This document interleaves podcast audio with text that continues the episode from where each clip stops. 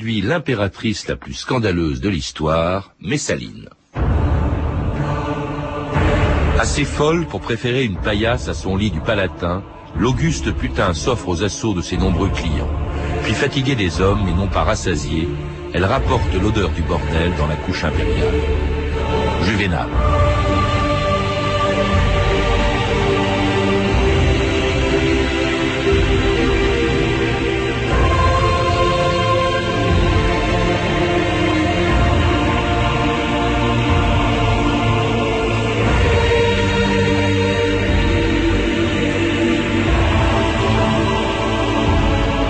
2000 ans d'histoire.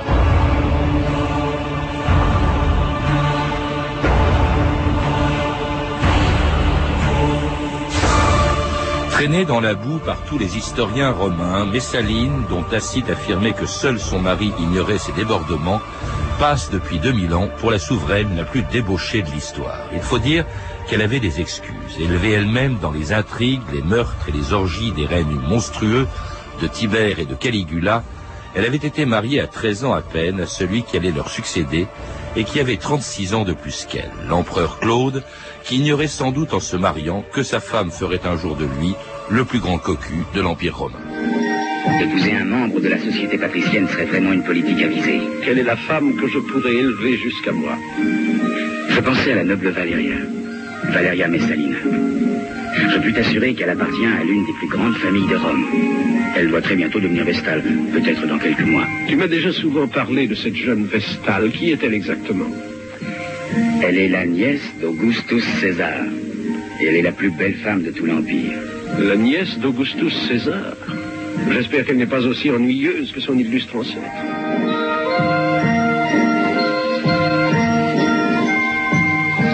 Delorme, bonjour. Bonjour. Alors dans votre livre Scandaleuse princesse, on retrouve toutes les souveraines ou toutes les princesses qui depuis Cléopâtre jusqu'à la princesse Margaret euh, aujourd'hui ont scandalisé leurs contemporains et parmi elles évidemment Messaline qui est peut-être au fond la plus scandaleuse parce qu'enfin une impératrice romaine qui collectionne les amants et qui va euh, dans les lupanards, dans les bordels romains, c'est quand même pas fréquent, c'est tellement énorme même qu'on se demande dans quelle mesure des historiens comme Suétone, euh, ou encore comme Tacite, ou encore le poète Juvénal, on l'a entendu, n'ont pas forcé, n'ont pas exagéré, n'ont pas noirci le personnage. Oui, il est certain que le personnage était sans doute moins scandaleux que ces historiens euh, l'ont dépeint, mais malgré tout, il y a un fond de vérité, et il est exact que, que Messaline a vraiment défrayé la chronique de son temps, à la fois par, euh, par ses amants, mais également par, par les, les, violences, par les, les je dirais le sadisme qu'elle a mis euh, à, persécuter ses ennemis. C'est vraiment un personnage euh, tout à fait à part dans, l'histoire romaine. Et puis scandaleux, pas seulement parce que c'est une impératrice, en tout cas elle le deviendra euh, avec son son mariage avec l'empereur Claude, mais aussi parce que elle-même d'une très illustre famille. On a pu l'entendre dans l'extrait de Péplum qu'on a, qu'on a passé tout à l'heure. oui, alors l'extrait bousculait un petit peu la généalogie. En fait, Claude savait très bien de qui il s'agissait puisque c'était une de ses cousines et qu'ils descendaient tous de, de la famille qu'on appelait Julio-Claude la dynastie impériale, elle-même était arrière-petite-fille d'Antoine et euh, arrière-petite-nièce euh, d'Auguste, le, euh, donc euh, de, et le tout descendant de César. Voilà, donc elle était vraiment euh, du sérail, je dirais. Elle faisait partie de cette dynastie, de cette dynastie qui avait mis la main sur la République romaine depuis pratiquement un siècle. Et donc, bien sûr, ce mariage était un mariage avec Claude, était un mariage d'intérêt, absolument pas un mariage d'amour ou de sentiment. Elle a 13 ans lorsqu'elle épouse son cousin Claude, qui lui en a une cinquantaine. Il a presque, il pourrait être l'âge d'être son grand-père pratiquement, et il est il a déjà été marié à deux reprises, donc c'est Bon, c'est un, mariage qui, du côté de, de Messaline, peut expliquer peut-être ces, ces débordements et ces excès euh, ultérieurs.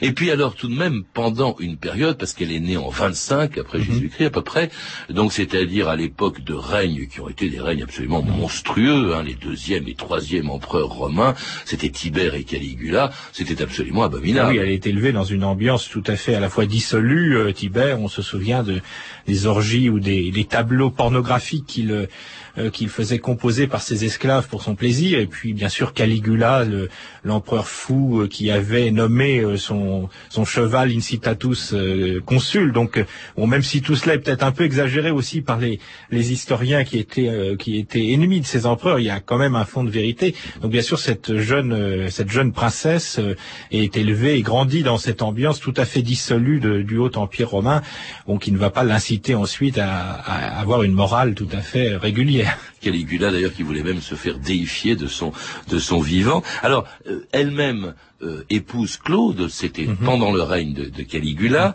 Euh, vous le disiez, elle a quand même près de 40 ans de de, de, de moins que lui. Il, il, mhm. pourrait pratiquement être son grand-père. Mais alors le portrait que vous en faites, en plus, il n'est pas il est pas engageant. D'abord, il passe vraiment pour un imbécile. Beaucoup de gens disaient que c'était le l'oncle de Caligula, mhm. hein, Claude, et pendant que Caligula régnait. Et on disait beaucoup qu'il jouait aux imbéciles pour éviter peut-être aussi. C'est très difficile à, à, déterminer, à faire la, la part de, du jeu effectivement de, de Claude euh, essayant de se faire oublier, je dirais, euh, par rapport à ce, ce, neveu euh, tout à fait dangereux qui aurait pu très bien le faire exécuter à un moment ou à un autre. On sait qu'à côté de cela, c'était un philologue distingué, qu'il était un des derniers à savoir déchiffrer l'écriture et la langue étrusque, qui même aujourd'hui reste encore un peu un mystère pour les pour les les, les, antiques, les, les, spécialistes de l'Antiquité. Il avait même rajouté trois, trois lettres à l'alphabet romain. Donc c'était à la fois un savant, un homme de, de cabinet, un homme d'études, et en même temps à côté de ça, fait un personnage euh, malade, poltron, pleutre, euh, qui aimait apparemment les spectacles sanglants, sans doute un peu sadiques. Donc effectivement, un personnage qui euh, entre bien dans cette galerie de portraits entre ces deux, mm. entre Caligula, son prédécesseur, et Néron, son successeur. un personnage peut-être plus plus comique, plus ridicule, mais qui aussi avait des côtés et des travers tout à fait dommageables aussi. Alors ça n'empêche pas son épouse, Philippe Delorme, ça n'empêche pas son épouse Messaline de se comporter au début apparemment comme une épouse modèle. Il faut dire qu'elle est toute jeune, elle a 13, 14, 15 ans. Euh, elle découvre l'amour, elle découvre la maternité aussi. Elle, lui donne deux enfants. Elle lui donne deux enfants. Euh, Octavie, euh, qui épousera d'ailleurs Néron par la suite, donc on reste toujours en famille. Hein. Et le fameux Britannicus, qui sera bien plus tard héros d'une tragédie de Racine et qui sera l'ennemi de son beau-frère Néron donc et l'adversaire et le rival donc oui elle elle dans un premier temps, elle, a un rôle apparemment euh, d'épouse, euh, de mère au foyer, on peut dire, de, matrone romaine tout à fait respectable dans la tradition républicaine. Et puis, euh, lorsque son mari devient, devient César, devient, devient empereur après l'assassinat de Caligula, apparemment tout, tout, tout bascule. M'avez fait empereur. J'essaierai de bien servir Rome. Je veux qu'il soit bien compris que je ne suis pas un dieu et que je n'aspire pas à en devenir un. Je ne suis pas non plus aussi niais que j'ai prétendu l'être depuis des années afin de préserver ma vie. Cela a trop duré. Vous avez fait de moi César, je régnerai en César. Messaline Le règne du crime est terminé. Une ère meilleure s'ouvre pour Rome. Nous avons tous souffert des cruautés d'un impitoyable démon. Tout cela est fini. Nous avons un nouveau César. Je le seconderai de mon mieux.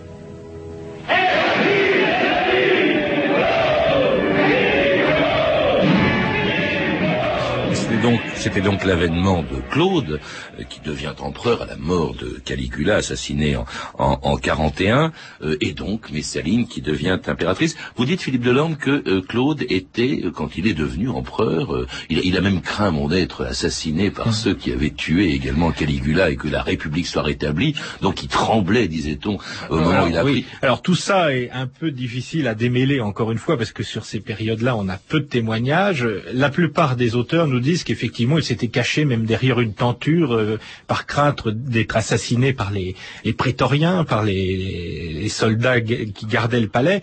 En fait, il est possible qu'il était plus ou moins de mèche, je dirais, avec ceux qui ont éliminé Caligula et qu'il est. Euh, euh, en fait, c'était le seul euh, héritier possible. C'était le dernier dernier membre de la famille de, de, César qui pouvait être être mis sur le trône. À côté de cela, il y avait des sénateurs qui eux auraient voulu rétablir la, la légalité républicaine. Donc bon, tout ça est un peu compliqué à, à, à démêler en fait et ce, ce, ce, personnage apparemment falot, apparemment pleutre, etc., va quand même son règne va quand même correspondre à une des apogées, euh, peut-être à l'apogée de, de, de, de, l'Empire mhm. romain. Y, compris sur le plan géographique, c'est sous Claude, avec lui, d'ailleurs il a mhm. participé, je crois même, à l'expédition, que la Bretagne, c'est-à-dire l'Angleterre, a été mhm. conquise. Voilà, qui avait été simplement visitée par Jules César euh, un peu plus de 50 ans auparavant, euh, presque un siècle auparavant, eh bien il va installer une province romaine en Bretagne, donc en Grande-Bretagne actuelle. C'est la une des périodes de la plus grande expansion de, la Pax Romana, de la paix romaine. Des villes se construisent, une administration euh, euh, solide et juste euh, s'installe, l'économie est prospère. Donc, ce qui fait que pour le peuple, eh bien, pour le peuple romain, ce César, ce Claude va être considéré comme un empereur bénéfique, comme quelqu'un qui apporte euh, la prospérité et la paix. Et... avec lui une impératrice, donc Messaline, de 16 ans, hein, quand, quand il mhm. monte sur le trône, euh, dont on dit qu'elle était une bonne conseillère sur le plan purement politique. Euh, par exemple, je, je, crois savoir que à un moment donné, il y a des pénuries mhm. alimentaires à Rome, et elle dit à Claude, mais oui, mais ça c'est parce que le blé n'arrive pas toujours dans le port de quand il y a des tempêtes, c'est mauvais, et elle aurait conseillé à Claude de construire ce qui va être fait d'ailleurs un immense phare à l'entrée du port de Sti. Oui, alors en, fait Claude est un, empereur qui s'entoure de beaucoup de conseillers, qui ne gouverne pas par lui-même. C'est un petit peu le Louis XIII, je dirais, de, de l'époque romaine. C'est quelqu'un qui aurait un Louis XIII qui aurait eu beaucoup de Richelieu autour de lui, c'est-à-dire à la fois ses affranchis, c'est-à-dire les, les, les conseillers, les ministres qui l'entourent, à la fois les gens de sa domesticité et bien sûr sa femme, effectivement, vont avoir un rôle euh, déterminant pour euh, orienter sa politique, pour le parce qu'apparemment c'est effectivement il donne l'impression de quelqu'un qui hésite, qui est euh, très, qui s'effraie facilement, qui s'angoisse, qui se, qui craint pour sa vie et pour et pour son règne et on peut le comprendre dans, dans une atmosphère pareille. Donc il va beaucoup s'appuyer effectivement sur son entourage et, et, sur son épouse bien sûr, Messaline qui va avoir un rôle, j'irais de plus en plus croissant et de plus en plus déterminant. oui, alors de plus en plus désastreux parce que voilà que cette épouse modèle devenue impératrice devient euh, une femme qui court, qui multiplie, qui collectionne les amants, et elle va même, euh, c'est un texte accablant de Juvénal qui dit que la nuit elle partait euh, dans les lupanards de, de, Rome, qu'elle se grimait plus ou moins, et qu'elle se prostituait, moyennant de l'argent, sous le nom de Lysiska. oui, alors ça, les Juvénal, c'est un petit peu les guignols de l'info de, notre époque, donc il y a certainement une partie d'exagération. Bon, c'est probable qu'il n'y a pas de fumée sans feu et que c'est effectivement cette idée, d'une impératrice qui, ça se faisait finalement pas mal à l'époque. Les, les femmes de la bonne société allaient facilement passer la nuit avec des gladiateurs euh, parce que c'était, enfin, il y avait une espèce de piment de, à, se, ainsi de se livrer à des à des hommes qui allaient qui allaient mourir probablement le lendemain, ça. Donc il y a il y a sans doute un fond de vérité dans cette dans ce portrait, même si Juvénal exagère sans doute un petit peu. Ah, il y a un texte de lui qui était à la limite de la pornographie. Ah, J'en ai lu quelques extraits édulcorés. Il l'appelle l'Augusta Mérétrix, c'est-à-dire effectivement, comme vous disiez tout à l'heure, l'impératrice putain. Enfin, et donc elle a. Mais à, quoi correspond cette espèce de métamorphose Là, encore une fois, la bonne épouse, mère de famille, de deux enfants qu'elle adore, mmh. que euh, son mari Claude adore, Et, Britannicus, brusquement va courir dans les lupanards, encore une fois, se met, je crois, c'est ce que dit Juvenal en tout cas, une perruque blonde, euh, et puis alors elle épuise tous ceux qui, qui, qui viennent la voir. Est-ce que d'abord, est-ce que Claude, est-ce que son mari était au courant? Selon les textes, non. Selon les textes qu'on a, selon les historiens, non. Et on le fait passer d'ailleurs pour un cocu magnifique, euh, euh, parce que il euh, donne même l'ordre à un moment à un des futurs amants de sa de sa femme d'obéir en tout à, à, la volonté de l'impératrice. Donc il, il le jette dans ses bras en quelque sorte. Bon, c'est difficile à savoir. Voulait-il ne pas voir Avait-il envie d'être aveugle volontairement? Ça, c'est très difficile. simplement. Peut-être. Et lui, de son côté se consolait dans les bras de, de jolis esclaves aussi. Donc oui, on, dit qu'il y avait peut-être de sa part à elle de la jalousie et que c'était une manière de prendre sa revanche. Par exemple, mais ça, euh, on commence à y être habitué quand on vous lit ou quand on lit toutes les histoires de l'Empire romain. Euh, par exemple, il y avait tout simplement, il était comment dirais-je, il avait été dragué littéralement par la sœur de Caligula, mhm. Julie Livia, dont Claude était l'oncle et qui se précipite dans le lit de son oncle justement. Oui, oui, donc elle l'élimine, elle elle la, elle, elle envoie en exil, etc. Enfin bon, il y a et puis d'elle de son côté euh, avait même pris pour amant euh, un ancien petit ami de Caligula. Donc vous voyez, il y a des choses tout à fait euh, euh, tout à fait étonnantes. Mais c'est l'époque où en fait où la morale républicaine traditionnelle, qui était une morale patriarcale extrêmement archaïque, extrêmement pesante euh, éclate. En fait, c'est une société qui a peu perdu les repères traditionnels euh, de, religion euh, et de morale, et il faudra attendre en fait l'arrivée du christianisme ou le triomphe du christianisme un ou deux siècles plus tard pour que. Oui, mais il est déjà présent. Il est déjà présent, mais comme une secte tout à fait. le, le règne de Messalinie Claude correspond à la présence, dit-on en tout cas, oui, de Pierre. Mais, mais c'est une secte tout à fait, tout à fait méprisée et tout à fait même ignorée de la part de, de la des sphères impériales c'est mm. simplement deux siècles plus tard que, que ce christianisme va vraiment s'installer comme une religion de plus en plus dominante. En tout cas, elle commence justement cette secte à être euh, persécutée euh, à l'époque de Messaline et, de, et de Claude. Elle le sera mm-hmm. encore à l'époque de Néron. Il faut dire que Messaline ne supportait pas tous ceux qui pouvaient lui nuire ou encore refuser ses avances. J'ai une maison près de la mer. Claude ne s'y rend jamais. J'ai besoin de protection et je veux que tu viennes avec moi. Veux-tu m'y accompagner? Pourquoi me le demandes-tu? Tu as dit que j'étais ta chose, ton objet. Tu n'es pas qu'un simple objet pour moi. Il y a dix ans que je suis mariée à un homme qui pourrait être mon père. Et pourtant, je n'ai jamais aimé un autre homme. Jamais aimé vraiment. J'ai besoin de ta force. Je ne crois pas que tu aies besoin de moi. On connaît ton esprit, ton courage et ta réputation. Tout Rome sait pourquoi tu as épousé Claude. Tout Rome sait que depuis ton mariage, tu changes chaque nuit l'homme qui monte la garde devant ta porte. Albus Maîtresse Ramène cet homme à l'école des gladiateurs. Oui, maîtresse. C'était dangereux hein, de plaire à, à, Messaline, Philippe Delorme, hein, quand, surtout, et, de la repousser surtout.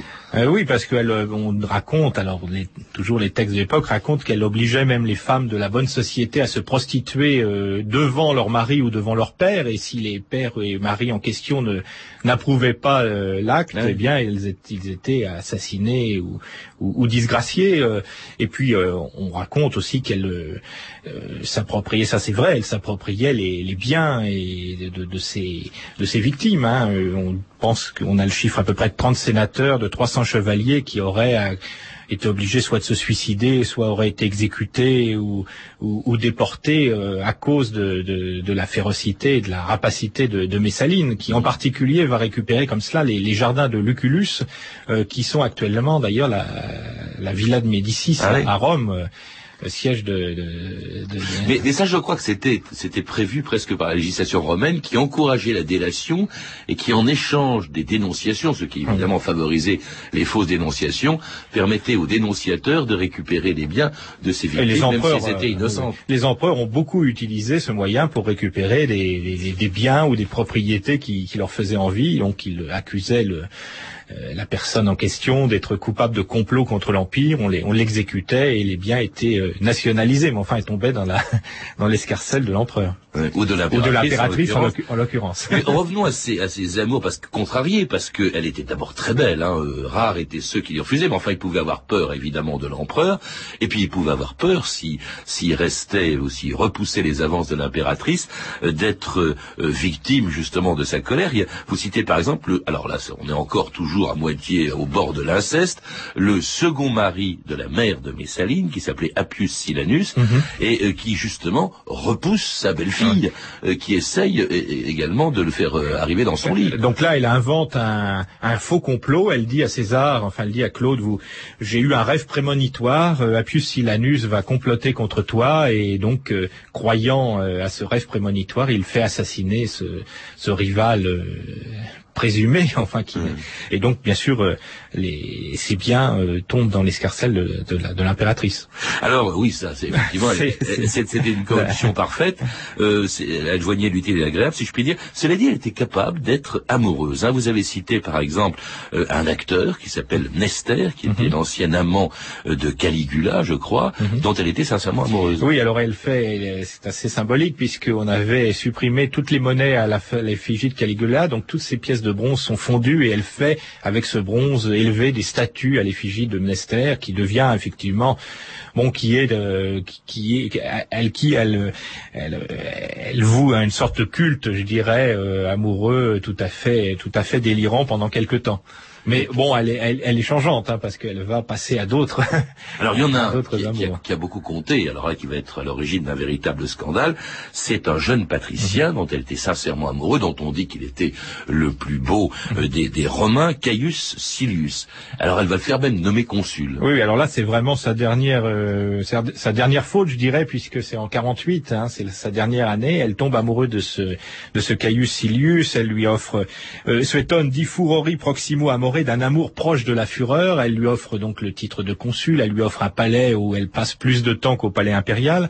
Et elle va même aller jusqu'à euh, euh, vouloir se marier euh, donc légalement avec lui. Donc euh, ajouter une nouvelle perversion, je dirais, à son catalogue avec la bigamie.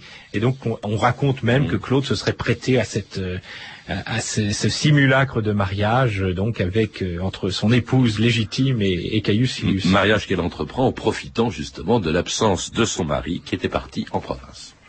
Pendant mon absence, Rome est confiée à vos soins. Soyez sur vos gardes. Veillez à ce que l'État et la vie de ses citoyens soient Sois respectés. tranquille, nous y veillerons. De toute façon, Rome attendra anxieusement ton retour. Caius Silius. Toi, Messalina, qu'est-ce que la femme de l'empereur m'apporte cette fois Cette fois, mon cadeau, c'est Rome. Toi et moi ensemble, nous pourrons obtenir l'appui du peuple. Et l'empereur À Capri ou à la campagne. Rome est à nous, divine Messalina. À partir de maintenant, une ère nouvelle s'ouvre pour Rome. Et la gloire de Julius César va être éclipsée. Vivons ensemble à la prospérité de Rome. Je te donne le meilleur vin de tout l'Empire. Enfin, nous avons ton empereur, beau, jeune et viril.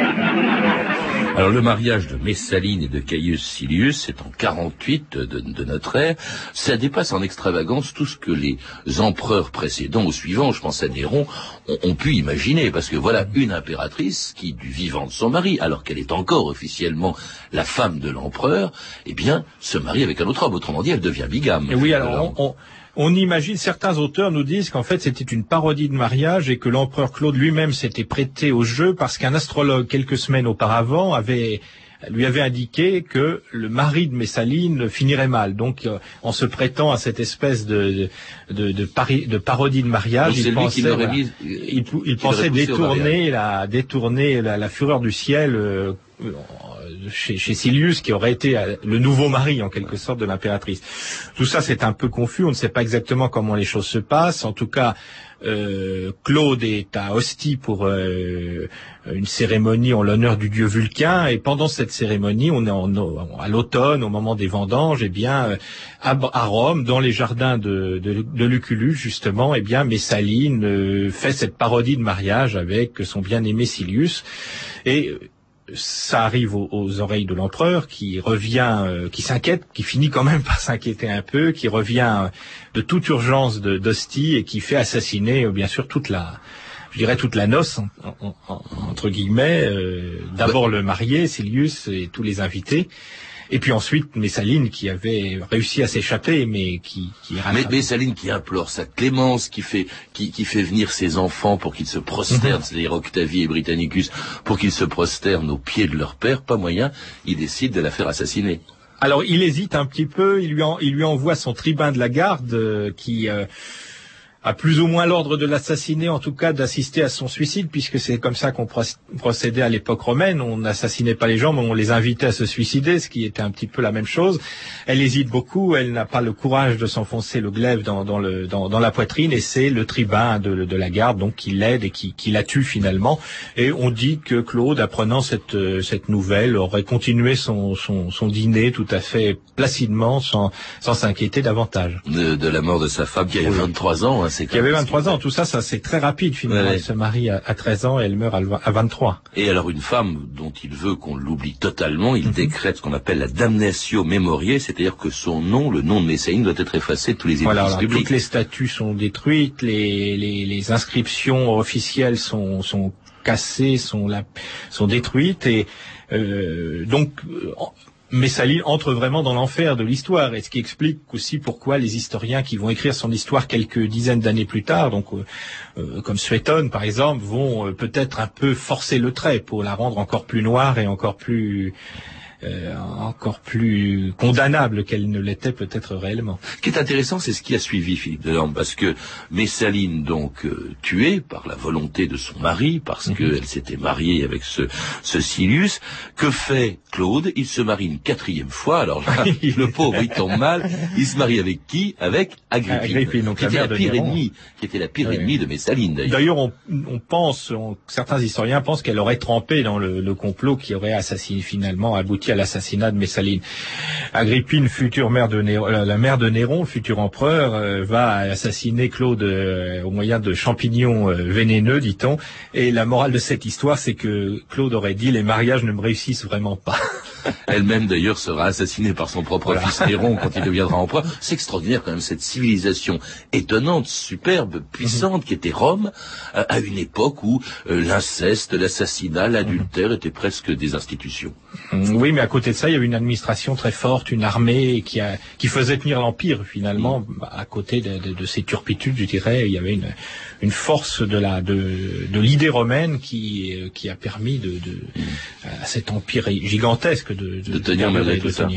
Merci Philippe Delorme. Je rappelle qu'on retrouve Messaline dans votre livre Scandaleuse princesse, publié chez Pygmalion, où vous parlez de beaucoup d'autres femmes scandaleuses, enfin de princesses, reines ou impératrices de notre histoire. Je rappelle également ça, ça a été édité chez Pygmalion. Je rappelle également que vous venez d'écrire euh, un livre euh, qui vient d'être euh, édité, je crois, chez Bûcher-Chastel, et qui était un livre d'entretien avec le comte de Paris. À lire aussi chez Pygmalion, Messaline de Jacqueline d'Auxois, qui elle est beaucoup plus indulgente que vous, dans un livre qui est très romancé sur Messaline. Vous avez pu entendre des extraits de deux films, Messaline de Vittorio Cotafavi, et puis Les Gladiateurs de Delmer Daves, disponible en DVD aux éditions de la 20th Century Fox. Toutes ces références sont disponibles bien sûr par téléphone au 32 30, 34 centimes la minute ou sur franceinter.com. C'était 2000 ans d'histoire. Merci à Alain Arnstam, Claudine Lapersonne, Claire Tesser, Claire Destacan, Mathieu Ménossi et notre réalisatrice Anne Kobilac.